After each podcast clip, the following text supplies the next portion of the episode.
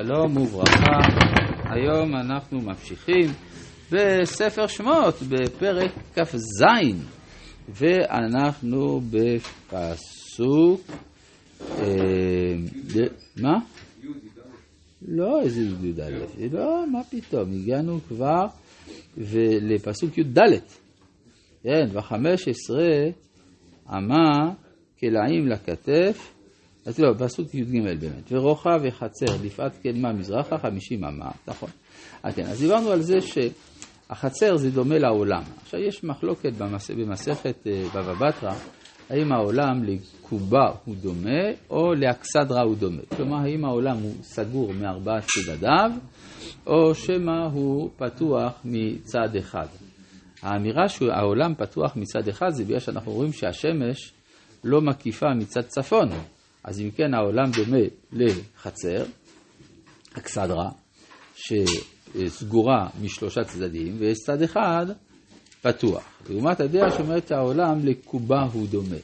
מה המשמעות של הוויכוח הזה? הוויכוח זה השאלה מה במבנה של, האם במבנה של העולם יש לנו הזדקקות אל מה שמחוץ לעולם. כלומר, אנחנו רואים שה...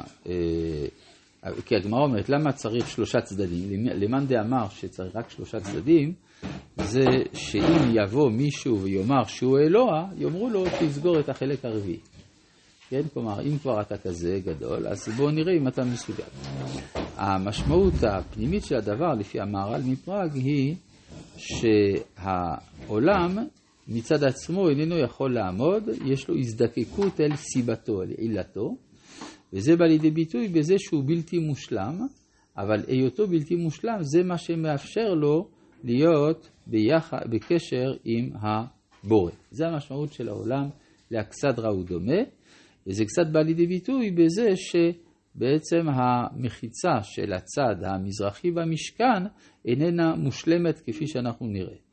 למאן דאמר שהעולם לקובה הוא דומה, כלומר מקום שהוא סגור מארבעה צדדים, זה בא לומר שהקדוש ברוך הוא נתן לעולם אוטונומיה, ואז בעצם ה... לעולם יש בחירה מלאה אה, להידבק או שלא להידבק בבורא.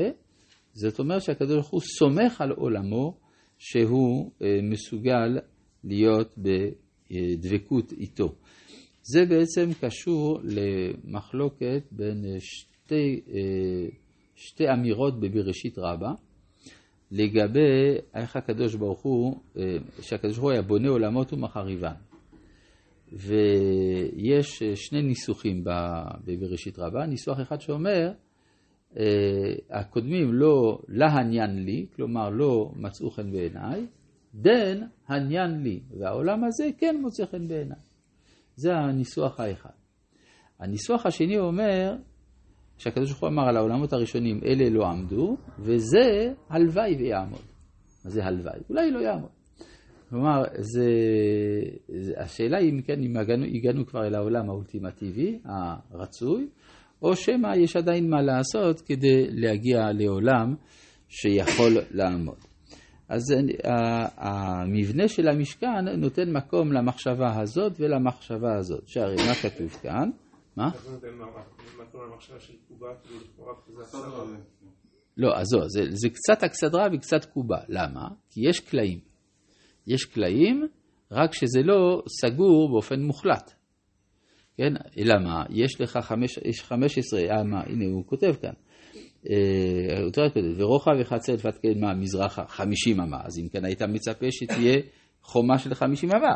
אז זה הצד של קובה. אבל ב-15 אמה קלעים לכתף עמודיהם שלושה ועדניהם שלושה, ולכתף השנית 15 קלעים ועמודיהם שלושה ועדניהם שלושה. ולשער החצר מסך 20 אמה תכלת וארגמנט תולד שנים שש מוזר מעשר רוקם עמודיהם ארבע ועדניהם ארבע.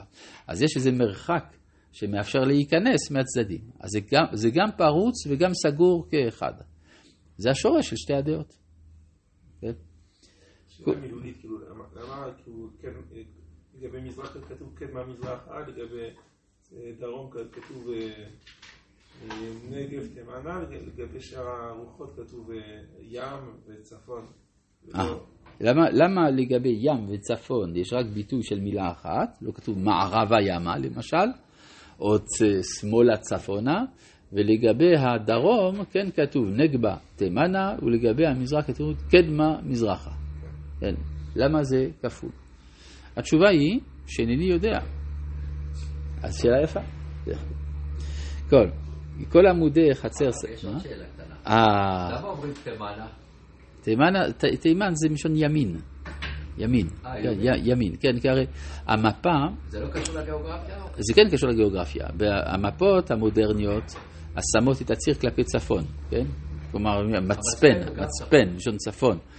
אבל בתפיסה המקראית, הכיוון הוא למזרח. ואז יוצא שהדרום הוא מימין, והצפון משמאל. עד היום זה בערבית, שמל זה צפון. כן. אה, נכון שתמיד משתמשים במצפן תמיד לכיוון צפון, בגלל שאנחנו יודעים קרובים, יותר קרובים לקוטב הצפוני והמשיכה. אנחנו משתמשים בעובדה שיש קוטב מגנטי, כן. כל עמודי חצר סביב מחושקים כסף, ואביהם כסף, ואדניהם נחושת. אורך החצר, מאה באמה ורוחב חמישים, בחמישים. אז המילה בחמישים היא מיותרת. אז זה מה שהסברנו, שהחצר זה בעצם שני ריבועים של חמישים על חמישים, מוצמדים זה לזה. זה הכפלה של החמישים, וקומה חמש אמות, שש מוזר ואדניהם נחושת. חמש אמות זה לא מאוד גבוה, אבל זה מאפשר שאדם ממוצע, הרי סתם אה, גובה של אדם, כשהוא מרים את ידיו זה ארבע אמות, אז אם כן חמש אמות הוא לא יכול לראות בתוך החצר, זה מה שנקרא, שזה מצניע את העבודה הפנימית.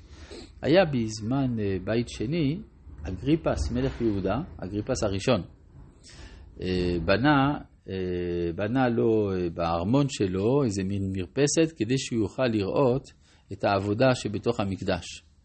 הכהנים לא אהבו את זה, ואז הם בנו קיר. הם בנו קיר כדי שאגריפס לא יוכל לראות.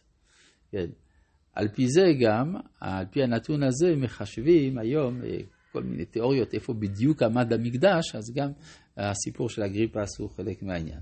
עכשיו, מה זה חמש אמות? זה חצי מעשר אמות.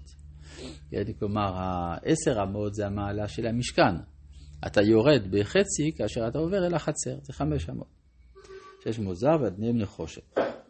לכל כלי המשכן, בכל עבודתו, וכל יתדותיו, וכל יתדותי חצר, נחושת. אז התחלנו מהזהב, עברנו אל הכסף, בסוף אל הנחושת. כן, כלומר, זה מעגלים קונצנטריים של, אה, שבאים לידי ביטוי, לידי ביטוי בהבדלי המתכות.